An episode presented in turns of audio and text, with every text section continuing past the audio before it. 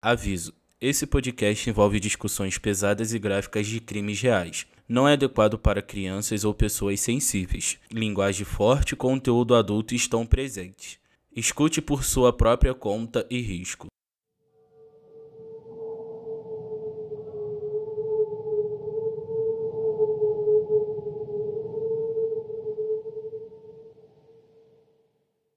Olá, meus amores, tudo bem?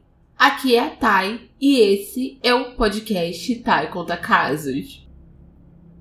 Se essa é a sua primeira vez aqui, já aproveita para nos seguir e ativar as notificações para não perder nenhum episódio novo.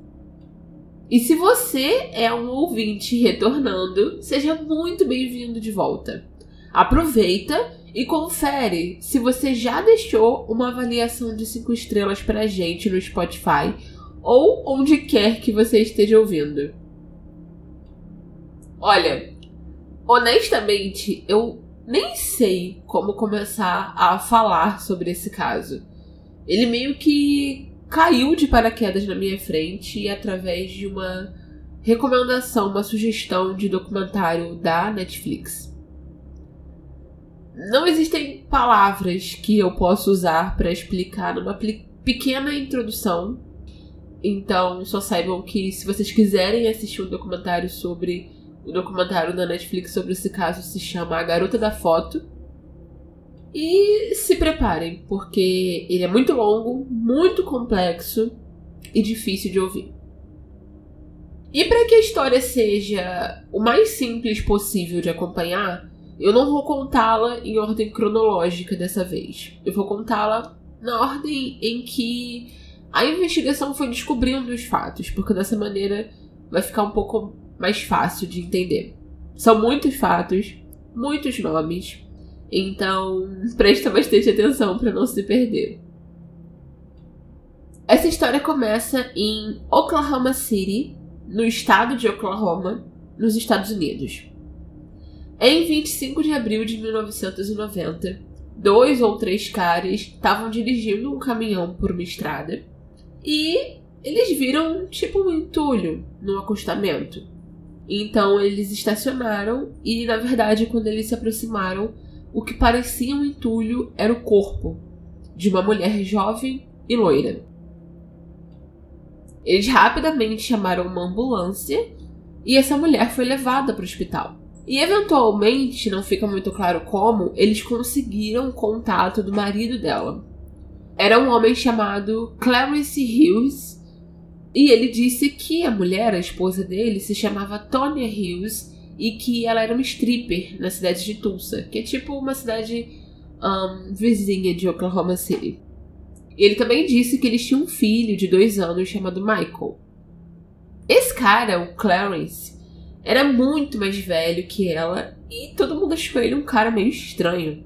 Inclusive porque os médicos, enquanto examinaram o corpo dessa mulher, encontraram várias lesões e hematomas antigos. Não eram os hematomas do possível acidente que ela poderia ter acabado de sofrer, que até então se suspeitava que fosse um atropelamento.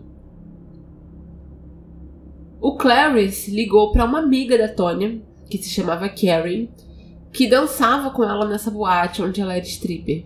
E ele disse que a Tônia tinha se envolvido num atropelamento em Oklahoma City. A Carrie achou aquilo muito estranho, porque a Tônia nunca tinha comentado com ela nada sobre eles estarem saindo da cidade. E ela também sentiu que algo estava muito errado. A Tônia passou por várias cirurgias de emergência e foi parar na UTI, e aí, mesmo sabendo que a Tônia não ia poder receber visitas, essa amiga dela, Karen, foi até o, o hospital. E então, ela estava presente quando os médicos disseram que aquilo não parecia um atropelamento, mas sim parecia que ela foi atacada.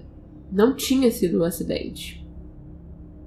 Só que, infelizmente, a Tônia não resistiu para, de fato, contar o que é que tinha acontecido com ela. Então a Karen e outras mulheres que trabalhavam com a Tônia na boate queriam encontrar a família dela, né, mãe e tal, para informar sobre a morte da Tônia. Porque elas não gostavam do Clarence e talvez não confiassem que eles fossem fazer isso. E aí elas fizeram uma pesquisa naquela época, né? Nas páginas amarelas. Quem é mais novo provavelmente não faz a menor ideia do que eu tô falando, mas. Um, há muito tempo atrás, numa galáxia muito distante, quando não havia telefone celular, quando a gente se comunicava através de telefone com fio, os nomes das pessoas ficavam na lista telefônica e chamava páginas amarelas porque as páginas todas eram amarelas, não me pergunte por que, não sei te dizer. E aí elas encontraram, né, pelo sobrenome, a família da Tônia. Ligaram para essa mulher que elas achavam que era a mãe dela. Só que a mulher que atendeu disse: Do que, que você tá falando? A minha filha morreu há 20 anos, com 18 meses de idade. E foi aí que elas descobriram que a Tônia Hughes provavelmente não se chamava Tony Hills. A mulher que elas iam enterrar, ninguém sabia qual era o nome verdadeiro dela. Então, na lápide dela só estava escrito Tônia, sem sobrenome. Se você está se perguntando, e o marido dela, o que ele disse sobre isso? Aparentemente nada. Aparentemente ele disse que também não sabia. A Karen, essa amiga da Tônia, a conheceu em 1989 e elas ficaram próximas porque elas eram as mais novas do grupo de strippers da boate. E as duas estavam fazendo faculdade, ou pelo menos a Tônia pretendia fazer faculdade. E elas tinham muita coisa em comum. Então acabaram se tornando próximas. Ela descreveu a Tônia como a sua melhor amiga, como uma mulher super inteligente, interessante de se conversar. E ela disse que quando ela conheceu a Tônia, ela já era casada com Clarence e tinha esse bebezinho chamado Michael, que era o mundo inteiro dela. Ela era completamente apaixonada pelo filho. E ele, sempre que ela via o Michael, estava sempre sorrindo, feliz e amava muito a mãe. Eles pareciam ter uma relação muito bonita, os dois. Embora o garotinho parecesse obcecado pela Tônia, ele nunca ficava com Clarence, nunca sozinho, por exemplo. Sempre que a Karen convidava os dois para fazer algo, tipo a Tonya e o Michael, a Tonya dizia que ela não podia ir. Ela nunca podia levar o Michael sozinha para lugar nenhum, porque o Clarence não deixava. Ele mantinha o menino sob a vista dele sempre. Quase como se ele suspeitasse que se a Tônia ficasse sozinha com o menino, ela ia fugir com ele. E quando elas trocavam de roupa entre as performances, a Karen percebia os hematomas no corpo da amiga. E eram bem feios. Mas toda vez que ela questionava a Tônia, ela sempre dizia que ela tinha caído, não era o marido que estava batendo nela. Com o tempo, a situação foi piorando. Não só a Tônia aparecia com machucados cada vez piores, como ela contou para Karen que o Clarence tinha feito uma pólice de seguro de vida no nome dela e que ela estava apavorada com a possibilidade dele tentar matá-la para ficar com o dinheiro. Ela queria fugir, mas ela não conseguia, não conseguiria fugir sem o Michael, ela jamais deixaria o filho. E o Clarence prendia o Michael o tempo inteiro. Então, além dela estar tá com medo de morrer e deixar o filho sob os cuidados dele, ela estava presa e não sabia como sair.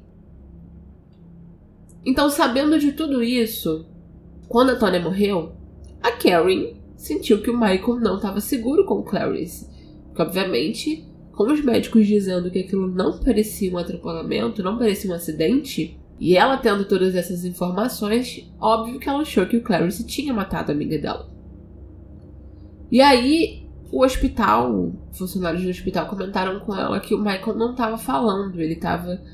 Ele parecia estar em choque. E ela sabia que isso não era normal dele, porque ele era uma criança muito extrovertida. Então ela entrou em contato com a assistência social e falou tudo.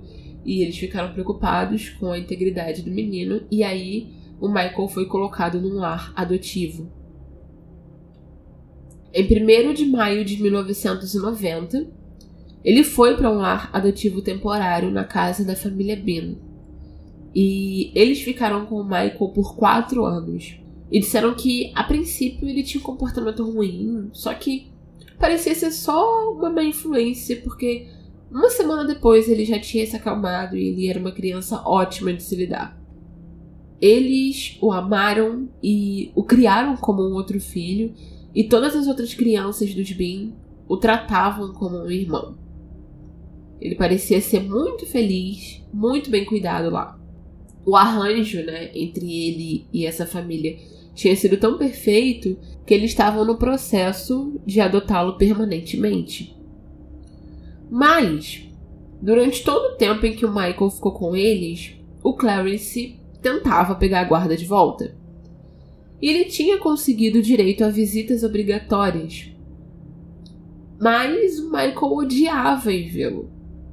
Quando os Bean diziam para ele que era o dia de ver o pai, o Michael se escondia e eles disseram que ele ficava balbu balbuciando: aquele homem mau, aquele homem mau. E aí, como o Clarence continuava brigando por isso e parecia que o garoto ficava transtornado na presença dele, acabou sendo feito um teste de DNA. E foi provado que o Clarence não era o pai biológico dele. Então era o que faltava para eles conseguirem de vez cortar esse laço entre os dois. E o Clarence perdeu todos os direitos legais sobre o Michael, afinal não era o pai. E aí os Bean contam que na mesma semana passou uma picape em frente à casa deles, com um cara indo tipo 15 km por hora e encarando eles, eles dentro de casa e o cara, cara passando encarando eles. E aí eles ficaram muito assustados, ligaram para assistência social e perguntou qual era o carro do Clarence. E era o mesmo modelo do carro que tinha passado ali. Só que mesmo eles expressando essa preocupação de que o Clarence definitivamente ia tentar fazer alguma coisa, a polícia não deu muita bola. E aí, como eu disse, os Bean estavam no processo para adotar o Michael, mas infelizmente esse processo nunca foi concluído. Em 12 de setembro de 1994, o Clarence invadiu a escolinha onde o Michael estudava, armado, e ele sequestrou não só o menino, como o diretor da escola. Ele colocou os dois no carro do diretor, dirigiu até uma floresta e aí deixou o diretor algemado e amarrado numa árvore. Depois de muito tempo, pessoas passando, acharam ele e chamaram a polícia. Mas ele e o Michael sumiram. Por sorte, ou sei lá, o departamento de polícia dali da cidade local percebeu que esse caso era muito maior e muito mais complexo do que eles saberiam lidar. Então o FBI foi chamado e tomou a investigação do sequestro. E a primeira coisa que eles pesquisaram foi sobre a tentativa que o Clarence fez de recolher a apólice de seguro no nome da Tônia depois que ela morreu. E aí, analisando o documento, o número de seguro social que ele deu pertencia a um homem chamado Franklin Floyd, não Clarence Hughes. E foi aí, pesquisando quem era Franklin Floyd, que eles descobriram que esse era o verdadeiro nome dele, mas que não era o único nome que ele tinha. Ele tinha vários pseudônimos. Trenton Davis, Warren Marshall, Clarence Hughes, esses eram só alguns. Com o nome verdadeiro dele, eles também descobriram que ele havia sido preso em 1962 por sequestrar e estuprar uma garotinha de 4 anos. Em 1963, ele foi preso por roubar um banco. E aí ele foi preso e depois da prisão enviado para uma casa de recuperação em 1972. E logo em 73 ele atacou uma mulher novamente. Foi mais uma vez preso, pagou a fiança, mas não compareceu ao julgamento, então ele estava foragido desde então, desde 1973. Lembrando que agora na história é 1994. Ao mesmo tempo, a notícia do sequestro do Michael estava passando em todos os jornais, né? No rádio, tinha outdoor, tinha tudo. na expectativa, obviamente, de que alguém tivesse visto ele. Então estavam fechando estradas e tal, ou também que alguém tivesse visto o Franklin. E as reportagens, quando falavam né, sobre o sequestro do Michael, sempre traziam à tona sobre a morte da Tony, que tinha acontecido quatro anos antes. E foi assim, vendo as imagens dela no jornal, que uma amiga a reconheceu. Essa mulher, chamada Jenny, conhecia a Tônia como Sharon Marshall, que foi uma amiga dela no ensino médio e ela não via há anos. E ela relatou isso pro FBI, então eles foram até lá conversar com ela, descobrir tudo que, ele que ela sabia sobre essa Sharon Marshall. Os amigos da Sharon no ensino médio a descreveram como muito inteligente. Ela estava num programa de treinamento militar, ela estava no clube de ciências e tal. E o grupo que ela andava, segundo os amigos, não eram os populares, mas eram os excluídos, os nerds. Embora ela fosse bastante carismática e popular na escola, ela escolhia andar com eles, então eles a descreveram como uma pessoa muito especial, sabe? Que não se importava com aparências e com isso. E ela queria ir para a Universidade de Georgia Tech e ser uma engenheira aeroespacial. E ela de fato conseguiu uma bolsa de estudos para estudar lá. Outra coisa que os amigos dela disseram era que o pai da Cheryl era muito severo e muito estranho. E só pra você não ficar confuso, a Sharon é a Tônia, mas tô a descrevendo como Sharon porque esse era o nome pelo qual todo mundo a conhecia. E a Sharon contou para eles que a mãe dela tinha morrido atropelada numa ponte quando ela estava no segundo ano do ensino médio. E que ela tinha que cozinhar todos os dias pro pai, cuidar da casa e tal. Ela também não podia falar muito no telefone, Quase sempre, quando ela falava com os amigos no telefone, era escondido do pai antes dele chegar em casa. E uma das amigas disse que a primeira vez que ela viu o pai da Cheryl foi quando ele tava deixando ela na casa dela, sabe? Ele levou ela pra passar um tempo lá. E aí ele encontrou com o pai dela e pediu empréstimo ao pai dela. De cara, um estranho. Então, desde o primeiro momento havia essa impressão esquisita dele. E aí a Jenny a mulher que a reconheceu na televisão, também contou que uma vez a mãe dela deixou que ela dormisse na casa da Cheryl. Era algo que ela pedia muito e finalmente a mãe dela deixou. Aí elas estavam se trocando no quarto da Cheryl e tal.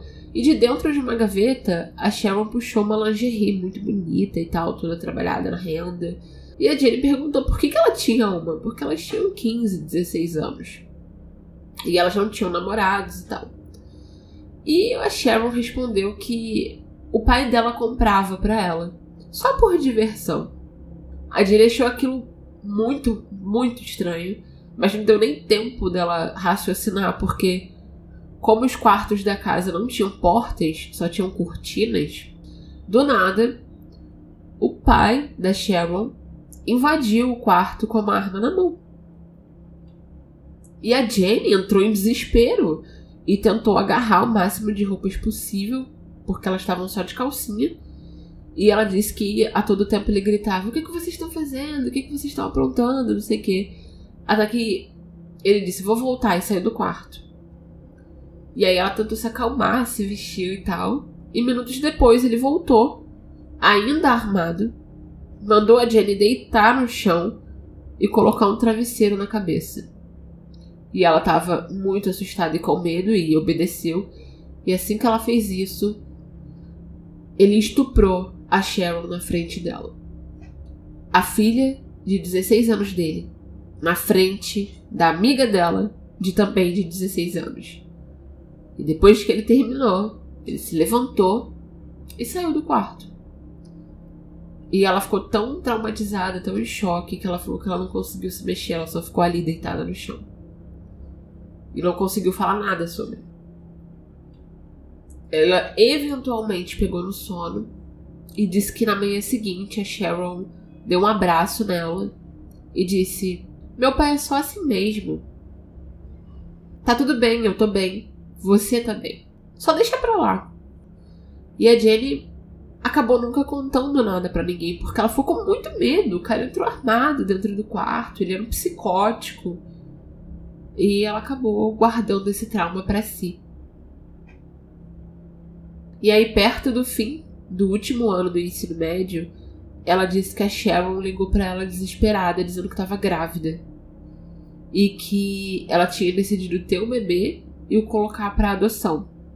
Mas que ela estava muito triste porque o pai dela não ia deixar mais ela ir para a faculdade. E aí a Jenny falou que isso era uma besteira. Ela ia entregar o bebê para adoção, ela era tão inteligente, ela conseguiu a bolsa, por que, que ela não ia para a faculdade se ela não ia ficar com o bebê? E ela disse que a Sharon respondeu: Alguém tem que tomar conta do papai. Um tempo depois, uns dias depois, a Sharon ligou para ela e disse que eles iam viajar para Arizona que ela ia ter o bebê lá e dar para adoção, que o pai não ia deixar ela ficar com ele. Mas essa foi a última vez que ela falou com a Cheryl. Eles nunca voltaram.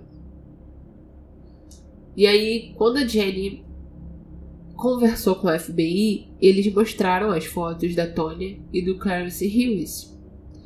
E ela disse que aqueles eram a amiga dela, Cheryl, e o pai dela, Warren Marshall. E ela ficou em choque porque eles tinham dito para ela que aquele homem era o marido da Tônia e ela sabia que aquele era o pai da amiga dela. O FBI descobriu que em 1989, um ano antes da Tônia morrer, eles tinham trocado os nomes. A Cheryl se tornou Tônia e o Warren se tornou Clarence. E esses nomes foram tirados de duas lápides no Alabama. Por isso, quando as amigas dela acharam ela através da lista telefônica, aquela família, a mulher disse que a filha tinha morrido há 20 anos antes, há 20 anos atrás. E aí eles se casaram com os nomes novos em Nova Orleans. Ele se casou com a própria filha que ele violentou. Era Inacreditável.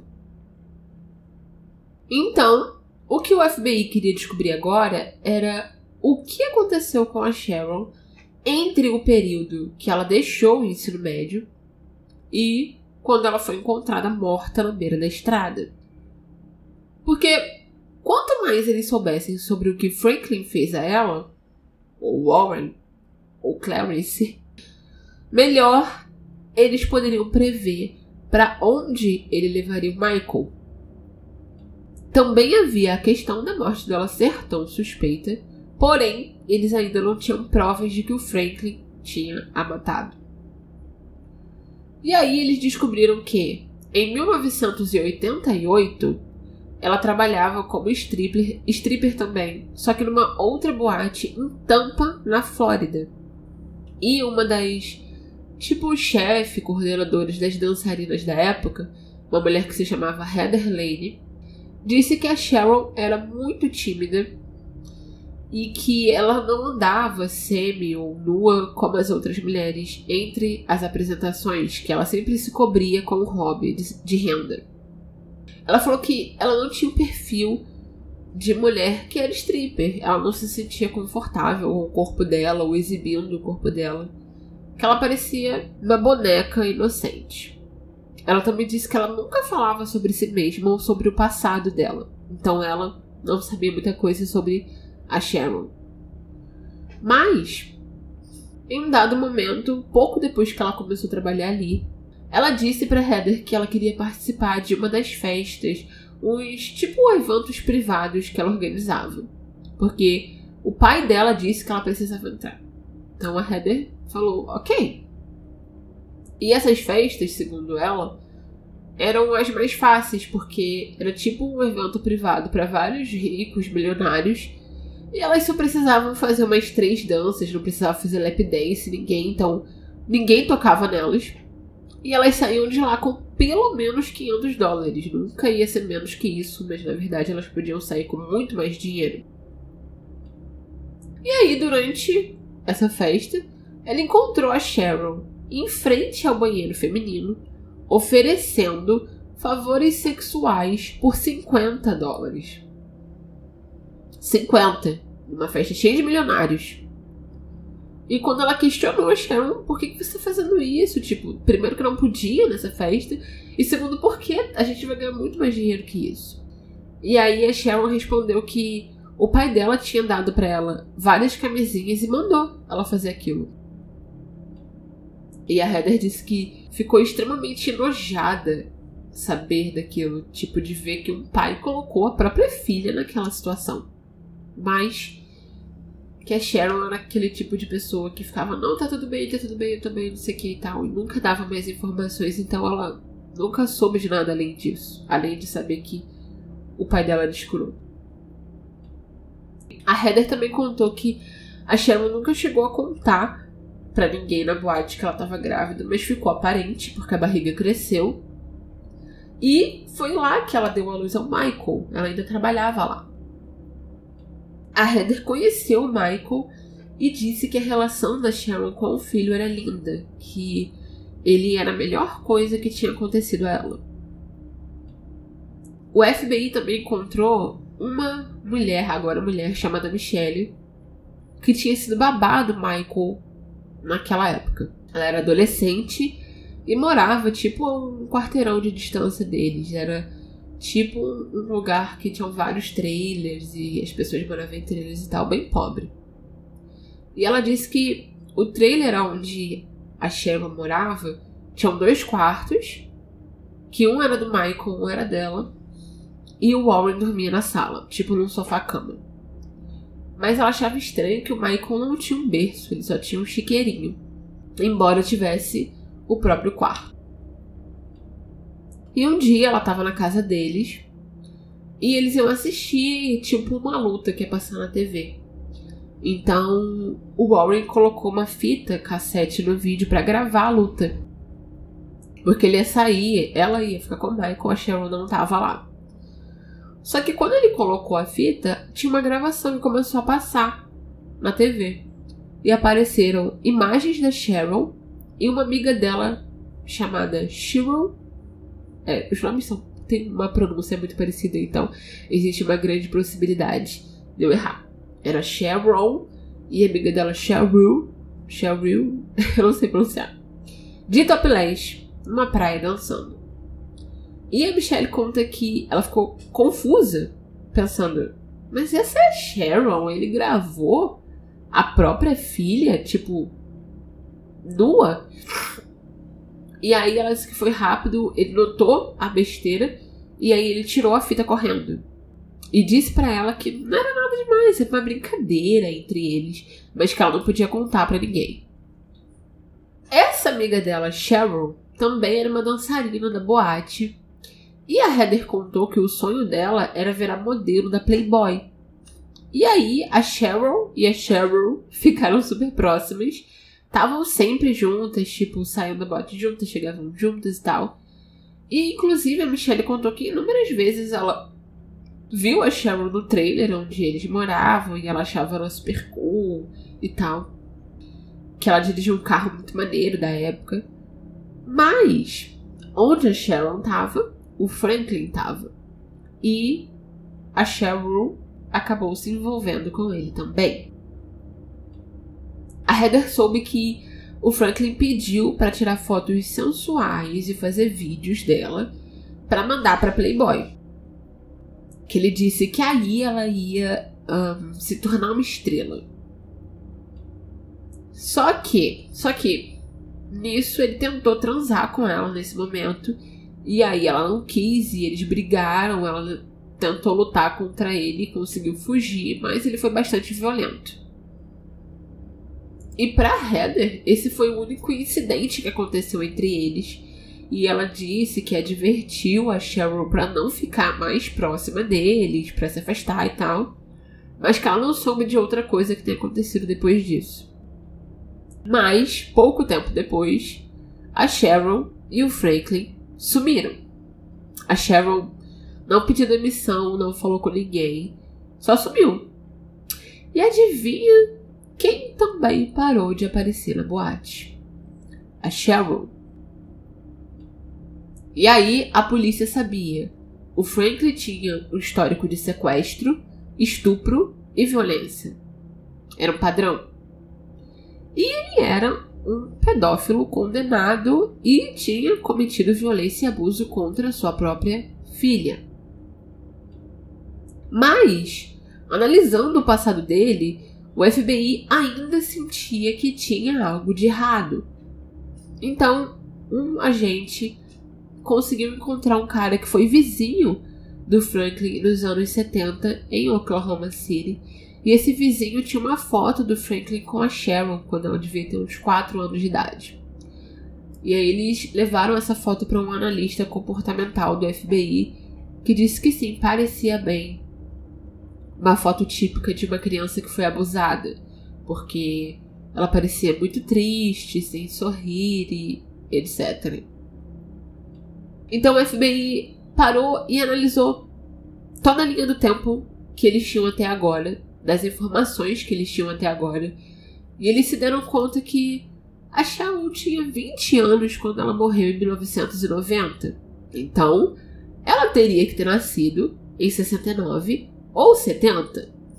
O Franklin estava na prisão de 63 a 72, de forma que não tinha como ele ser o pai biológico da Sharon, a conta não batia. Foi aí que eles se deram conta de que ele provavelmente tinha sequestrado a Sharon quando ela era criança. Se você acha que esse caso tá horrível e complexo e difícil de acompanhar agora, para, respira, porque essa história, infelizmente, ainda fica muito pior.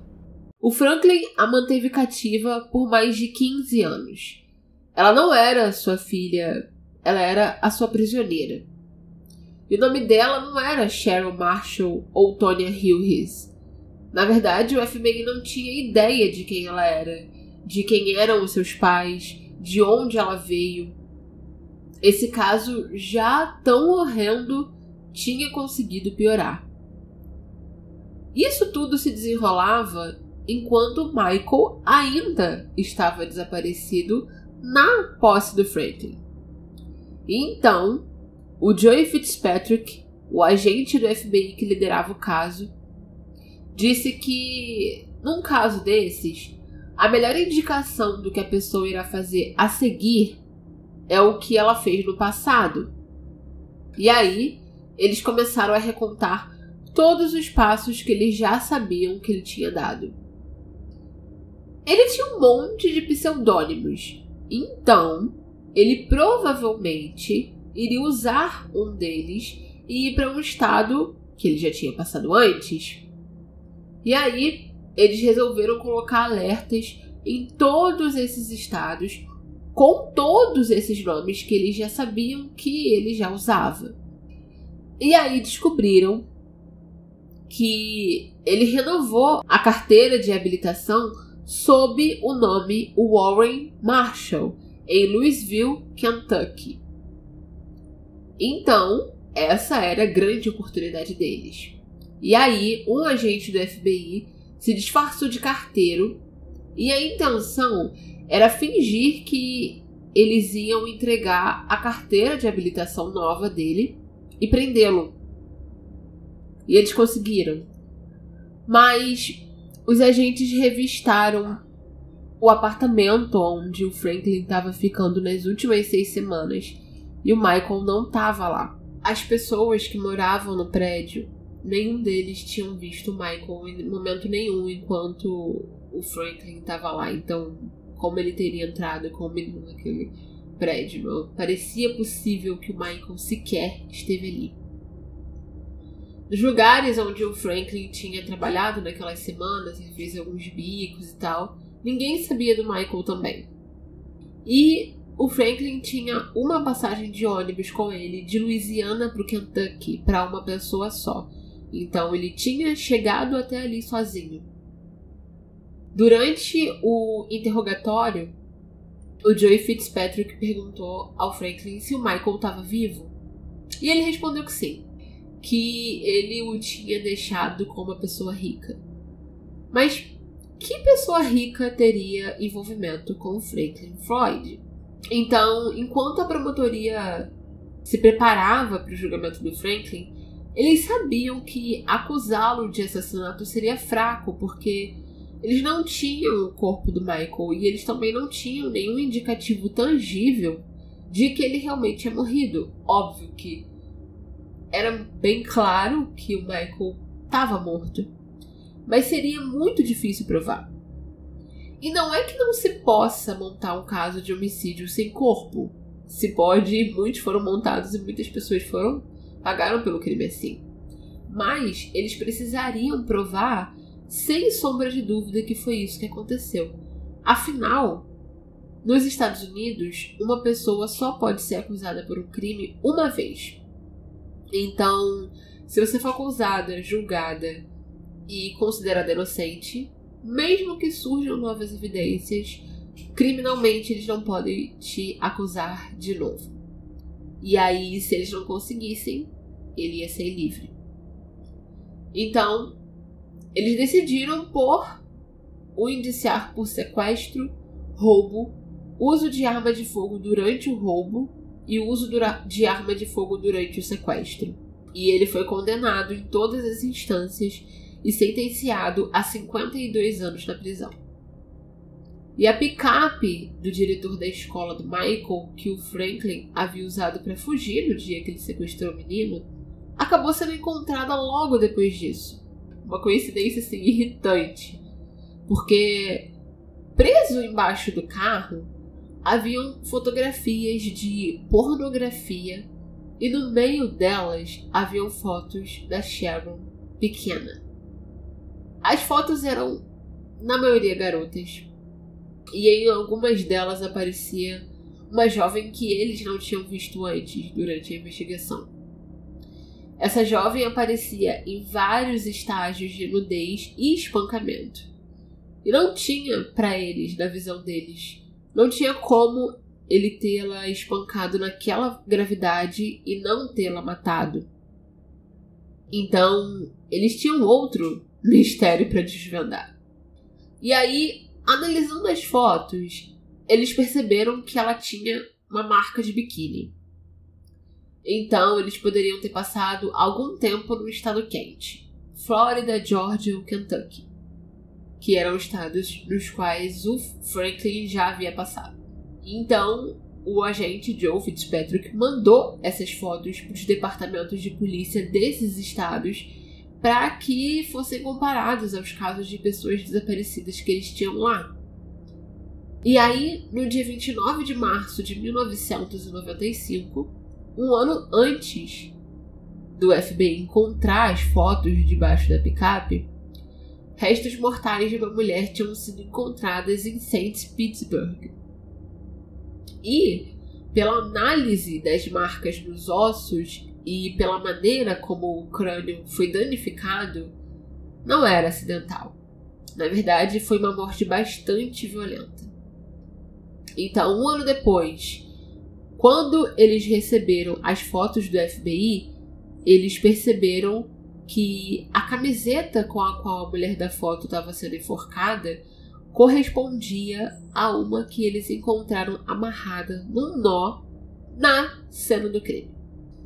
E a mulher da foto, a mulher que havia sido encontrada, era a Cheryl Começo, a amiga da Cheryl na Flórida, aquela que havia desaparecido, tal como quando eles fugiram. Antes disso, quando o FBI ainda estava investigando, a Heather, lembra dela? A que coordenava a boate na Flórida? Tinha contado ao FBI que na última vez em que ela viu a Cheryl, quando ela estava saindo da boate, o Franklin estava esperando por ela no estacionamento. E que os dois começaram a discutir, ele começou a dizer que ia matá-la, bater nela e tal. Então a Heather se aproximou, apartou a briga, mandou ele embora e levou a Cheryl para longe. E ela disse que ele ainda ameaçou passar com o carro em cima dela, mas ela tirou a Cheryl de perto dele.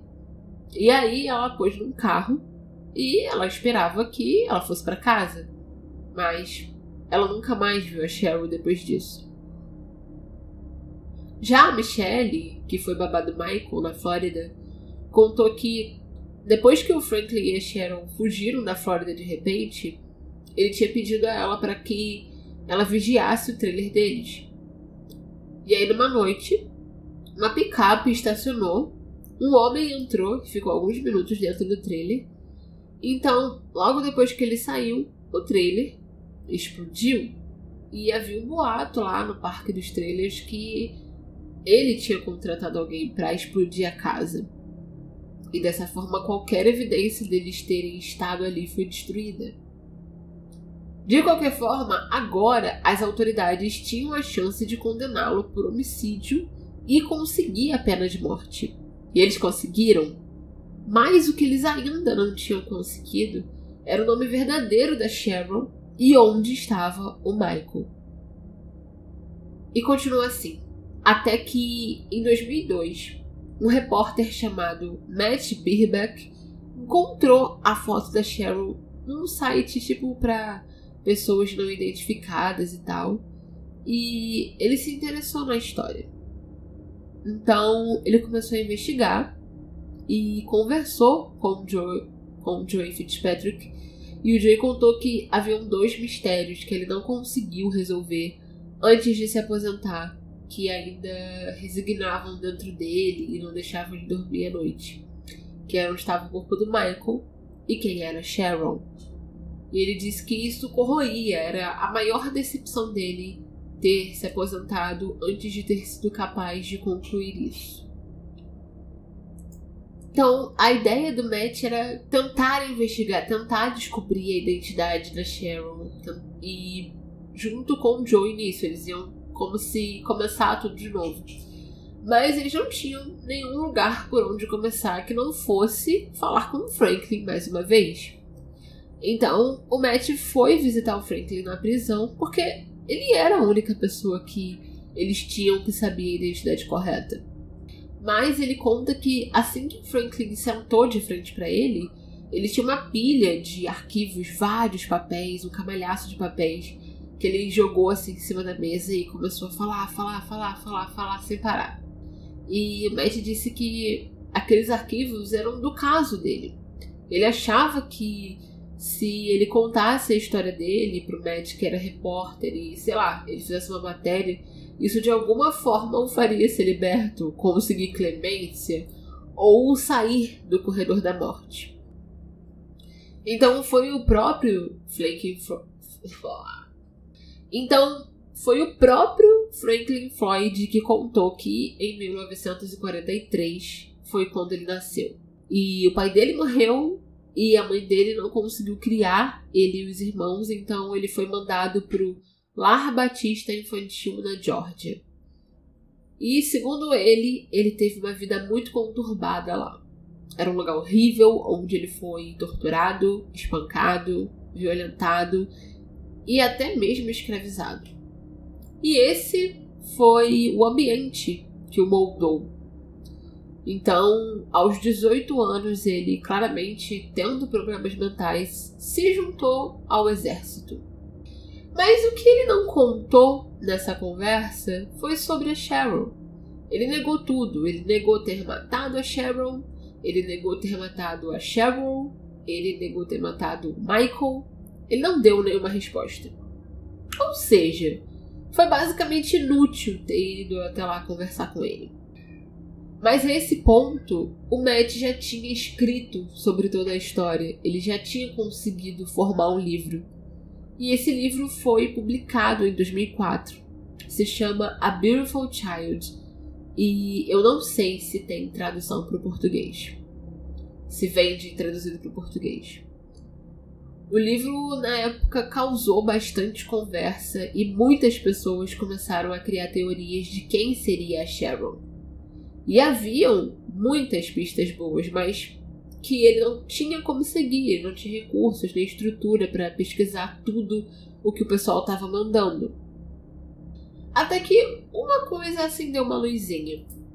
Em 2005, ele recebeu um e-mail anônimo que dizia: O DNA da filha da Cheryl te ajudaria? E quem tinha escrito esse e-mail foi uma mulher chamada Megan Dufresne, que nada mais era que uma filha biológica da Sharon, que ninguém sabia que existia. Então, um agente especial do FBI chamado Scott Lobby resolveu ir novamente entrevistar o Franklin no corredor da morte. E embora o Joey Fitzpatrick tenha dito para ele que provavelmente ele não ia conseguir tirar muita coisa, ele quis tentar mais uma vez. Dessa vez, quando conversando com ele, o Franklin finalmente admitiu que deu dois tiros na nuca do Michael. E ele deu uma localização de onde ele supostamente teria colocado o corpo, mas foi feita uma busca pelos gestos mortais dele no local onde ele disse e nunca encontraram nada. Mas o Franklin era um narcisista e ele adorava falar de si mesmo, então, enquanto ele tagarelava sobre si, ele acabou dizendo que conheceu uma garota chamada Sandy e que essa garota perdeu as três filhas para o Estado. E aí o agente, percebendo que essa era uma boa brecha, perguntou a ele qual o nome que ele usava nessa época. Ao que o Franklin respondeu: Brandon Cleo Williams. E esse era um pseudônimo que o FBI ainda não tinha dele. E não só isso. Ele disse que ele e essa mulher chamada Sandy se casaram. Ele disse a data ele disse o nome das filhas dela e as datas de nascimento dessas filhas. E quando o agente Scott questionou sobre qual era a filha mais velha, ele simplesmente respondeu, abre aspas, é sobre ela que vocês estão perguntando.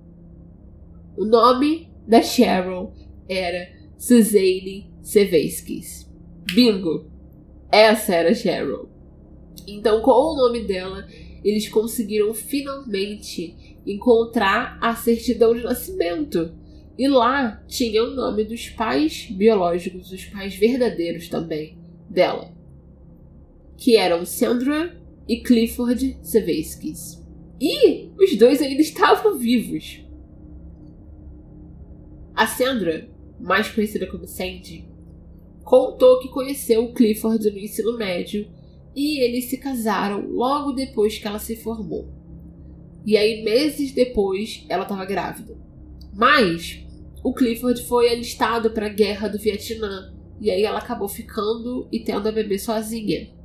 Ele só conheceu a Suzy quando ela tinha seis meses e ele tinha voltado de licença só para ver o bebê e depois teve que voltar para a guerra. E aí, quando ele finalmente saiu da guerra, Segundo ele, ele era um homem diferente, né? Mudado por tudo que ele tinha visto e passado. E a Sandy já estava saindo com outro cara. Então eles se divorciaram. E aí, com esse outro cara, ela teve mais duas filhas, mas esse relacionamento também não deu certo. Então, ela se mudou para um trailer com as três meninas. E infelizmente, um tornado passou pela região e elas perderam tudo. E a Sandy disse que ela ficou tão abalada com a situação, foi tão horrível, que ela desenvolveu transtorno de estresse pós-traumático com a situação e ela estava muito agressiva, muito exaltada e ela ficou com medo de ferir as crianças, então ela achou que o melhor que ela poderia fazer era deixá-las com assistência social enquanto ela tentava procurar ajuda.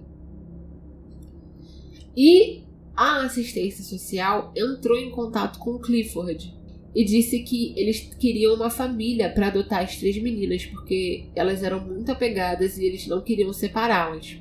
Então eles deram duas opções para ele. Ou ele abria mão dos direitos sobre a Suzy, ou ele adotava as três. E naquela época ele vivia com os pais, ele estava desempregado depois da guerra, ele ainda estava com vários traumas e também com TEPT.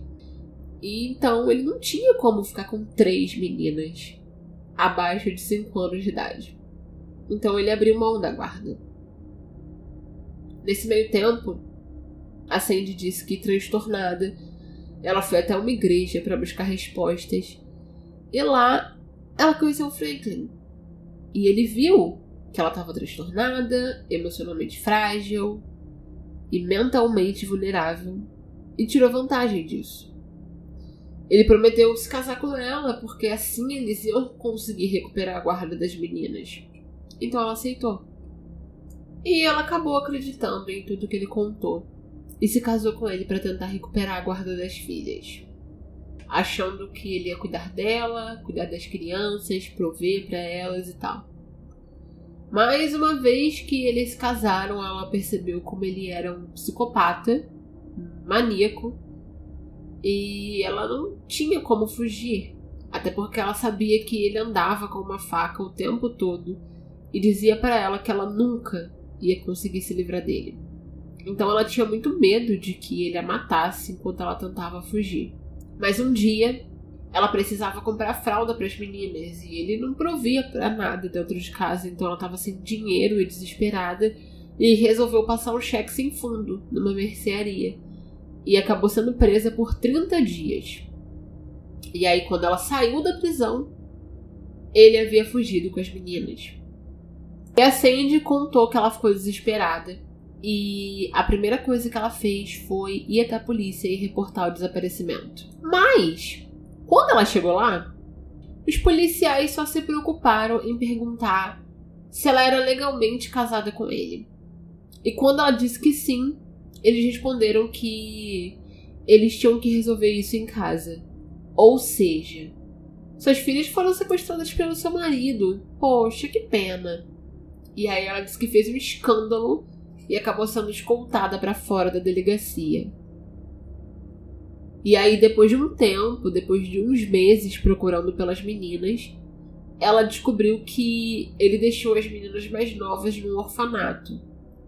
E até onde eu entendi, ela recuperou a guarda dessas duas filhas. Mas ele sumiu com a Suzy e ela nunca mais foi encontrada.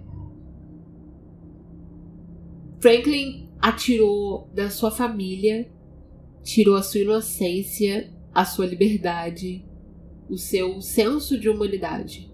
Mas ele principalmente tirou a identidade dela também. A Suzy morreu sem nem ao menos saber quem ela era e que ela tinha uma família que talvez pudesse ajudá-la. A Megan, a filha biológica da Suzy, disse que sempre soube que ela era adotada mas não foi até ela ler o livro que ela acabou percebendo, descobrindo que ela era filha da Suzy, até então Sharon. Os pais adotivos dela se encontraram com um casal que disse que não podia arcar com mais um filho, então eles queriam entregar esse bebê para adoção. E esse casal era o Franklin e a Sharon. A Megan disse que teve muita dificuldade em lidar com a história das origens da sua mãe quando descobriu tudo que ela passou. E até hoje ela ainda sente muito ódio e ainda não superou a dor. Mas ela sente paz em saber que, apesar de tudo, apesar de toda a crueldade que ela viveu, a Suzy foi lembrada pelos amigos, pelas pessoas que ela conheceu, como alguém que era uma luz, um porto seguro, alguém que dava amor incondicional. Mesmo ela nunca tendo recebido isso a vida dela inteira. Ela proporcionou isso para todos os lugares por onde ela passava. E é assim que ela será lembrada. A Megan se conectou com o avô Clifford, pai da Suzy, e apesar de tudo, eles parecem ter construído um relacionamento. Ele disse que na dor de ter descoberto o que aconteceu com a Suzy, ele ganhou a Megan. E a Megan batizou o filho dela de Michael, em homenagem ao seu irmão que infelizmente não pôde ter uma despedida digna porque o seu corpo nunca foi encontrado. Mas que vai viver para sempre nesse legado que ele e a Suzy deixaram. Em 3 de junho de 2017, a lápide da Suzy finalmente foi alterada para o seu nome verdadeiro. Ainda que, infelizmente, ela nunca soubesse quem ela era. Então é isso por hoje, gente. Eu espero que vocês tenham apreciado a maneira como eu contei esse caso e que eu tenha conseguido explicar não só os fatos, mas todas as nuances que ele contém. O Tai Conta Casos podcast é criado e desenvolvido por mim, Tai Fonseca, com o objetivo de dar voz às vítimas e educar as pessoas de alguma forma para que crimes assim não se repitam e a vida de ninguém tenha se perdido em vão. Não se esqueça de deixar uma avaliação de 5 estrelas no app que você está nos ouvindo agora e nos seguir para ser notificado quando saírem novos episódios. Se você quer contribuir para que o podcast continue funcionando, nos escuta pela plataforma da Aurelo, que é a única que monetiza podcasters no Brasil. O link está na descrição desse episódio. Para não perder nenhuma novidade e quando saem os episódios novos, segue a gente no nosso Instagram, arroba com THI, e no TikTok também. Lá eu trago outros casos, notícias, sugestões de documentários e séries, tudo relacionado a true crime. Qualquer pedido e sugestões de casos vocês podem me mandar por lá. Um beijo, até o próximo episódio. Se cuidem!